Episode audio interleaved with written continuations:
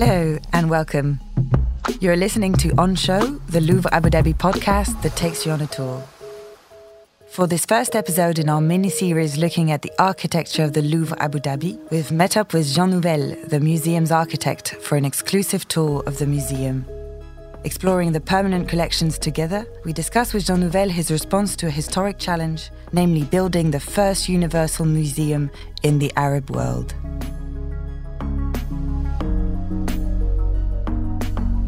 Thank you very much, Jean Nouvel, for accompanying us on this tour of the Louvre Abu Dhabi and for sharing your views about this unbelievable building and its amazing construction. The first question I'd like to ask you is what emotions do you still feel five years after the museum first opened? I'm going to pretend I'm discovering it with you five years later. We're not quite in the museum galleries yet. No, we're heading that way. At the moment, we're in the main gallery, the entrance gallery, or what is called the Grand Vestibule. We're starting with the Grand Vestibule, a sort of introductory gallery. Yes, this is the Grand Vestibule. It's intended to give you the key to understanding the rest of the museum.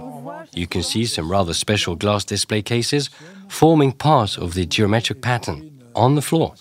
A white marble floor displaying an ancient map. And looking up to the ceiling, we see something quite dark. It's the dome seen from the inside. Looking through the holes, we can see the sky. Each display case features a comparison of three objects from approximately the same period and with roughly the same function, but from different civilizations. As this is a museum of civilizations, these civilizations are often presented together and in dialogue with each other. Unlike other museums of civilizations, perhaps. Unlike other museums of civilization which have not yet adopted this approach. For you, what does it mean to be universal? Because that's what the Louvre Abu Dhabi is all about. What we've tried to do here is to use the quite extraordinary resources we have, the outstanding collections of the Louvre, and the various purchases the museum has made over time, and to present them wherever possible in an emotional way. This is intended to help people understand that these artifacts, taken together, want to say something. Referring to a time that was already complex, they show us that the world was not that small, that it already contained many civilizations independent of each other. These have been put together in subject areas which frequently have something in common, featuring artifacts that are fairly similar. Here, we see several vases followed by items of a more religious nature. Time and again, we find ourselves in periods marked by sculpture or things like that, and which, when brought together, allow such comparisons to be made. Actually, we're taking a journey through time, starting with the oldest and arriving in the here and now. Absolutely. It's chronological. Perhaps we can continue our adventure in the galleries? What about stopping at the second chapter in this 12 chapter journey? Yes, a journey in 12 galleries. And every time you move from one gallery to the next, you go through a passageway, like this one, that usually provides two outside views, allowing you to see the museum through these moucharabiehs and what's going on from the other side. Some are well lit, others less so. Here you can see the reflection of everything opposite. And every time there's a little quote like this telling us where we are and why we're here, so to speak. There's always this interplay of transparency and interaction between the interior. Perplexity is the beginning of knowledge. The interplay between the interior and the exterior. Yes, constant dialogues between the interior and the exterior. Here, then, we've created these large glass ceilings which allow us to control the light and try to create, I'd say, a grey and quite unusual light. This is interspersed with spotlights that add warmth. Amber colored, they give this impression of sunshine picking out the main pieces. So that's the geometry we use. And right in the middle, as if by chance, we find this large aperture that's going to take us, either under the sky or under the dome. An influx of light. The sky under the sky. For you, which gallery is the most representative, or perhaps your favorite? Well, this gallery is full of outstanding collections about Egypt. I should point out that we're in the second chapter, which is all about the first great powers. And also about Greece and Rome. These are indeed two very impressive galleries. There's a very beautiful view from this gallery towards the next one. On our left, we see a statue of Gudea, followed by Ramses, then a sphinx, and finally Greek statues, a view linking all these different civilizations. We created compositions every time, aligning artifacts and using a precise geometry to tell us where we're going. This all creates a route based on desire, on making one discovery after another, sometimes with very special displays, like this one of a mummy, which require an exceptional scenography. There are displays that may appear to be more mysterious and more elaborate as for instance with the mummy.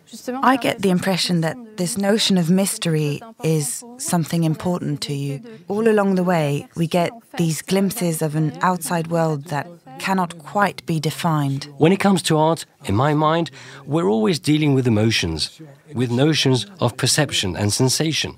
There's always that question of why things are the way they are. And when it comes to art, it's a question with no answer. Art is a question that is asked, but there's never an answer. Just like architecture?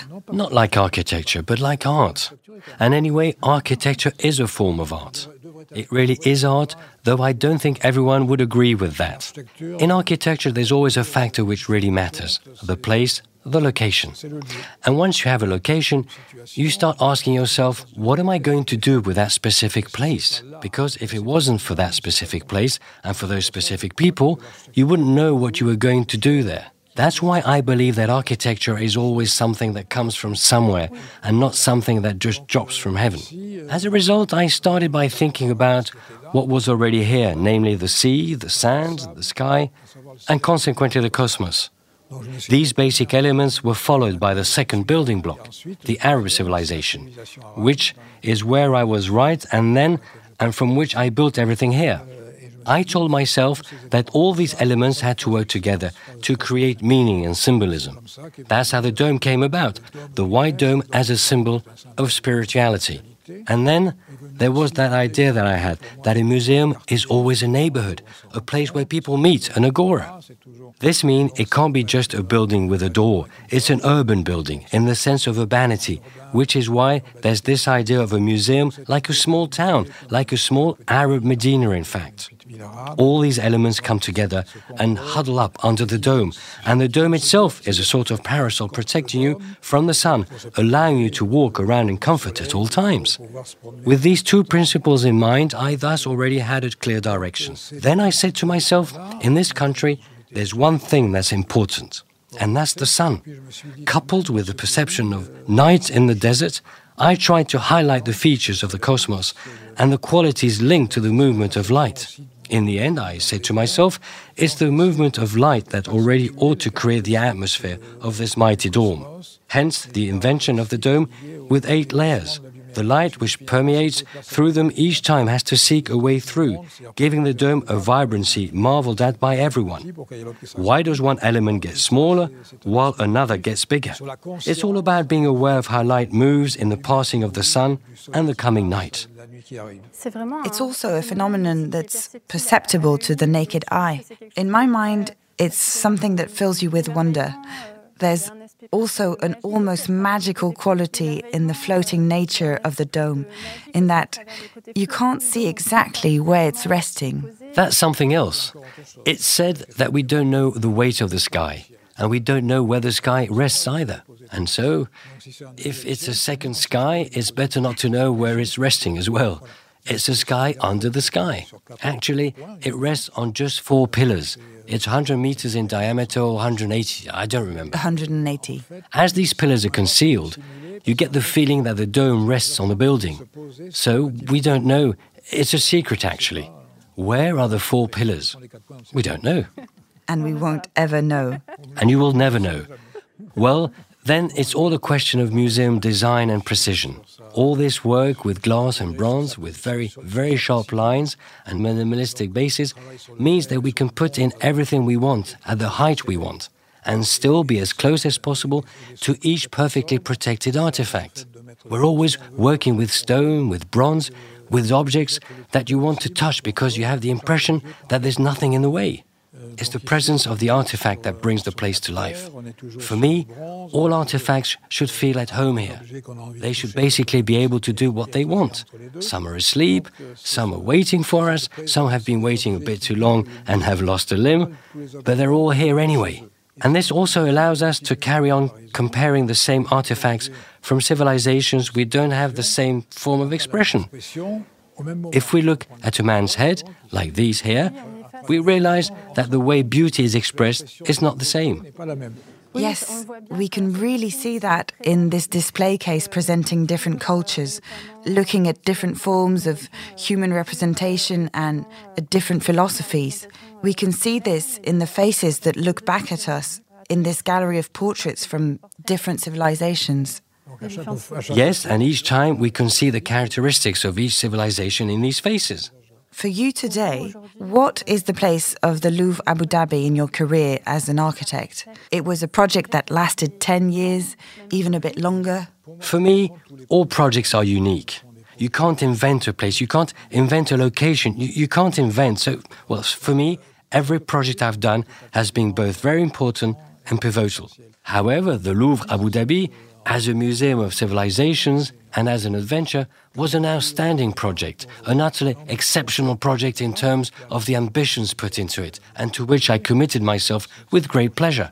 Having spent the best part of 10 years of my life on it, it's one of my favorite children, but there are lots of them. Thank you very much for giving us this interview. It's been a pleasure.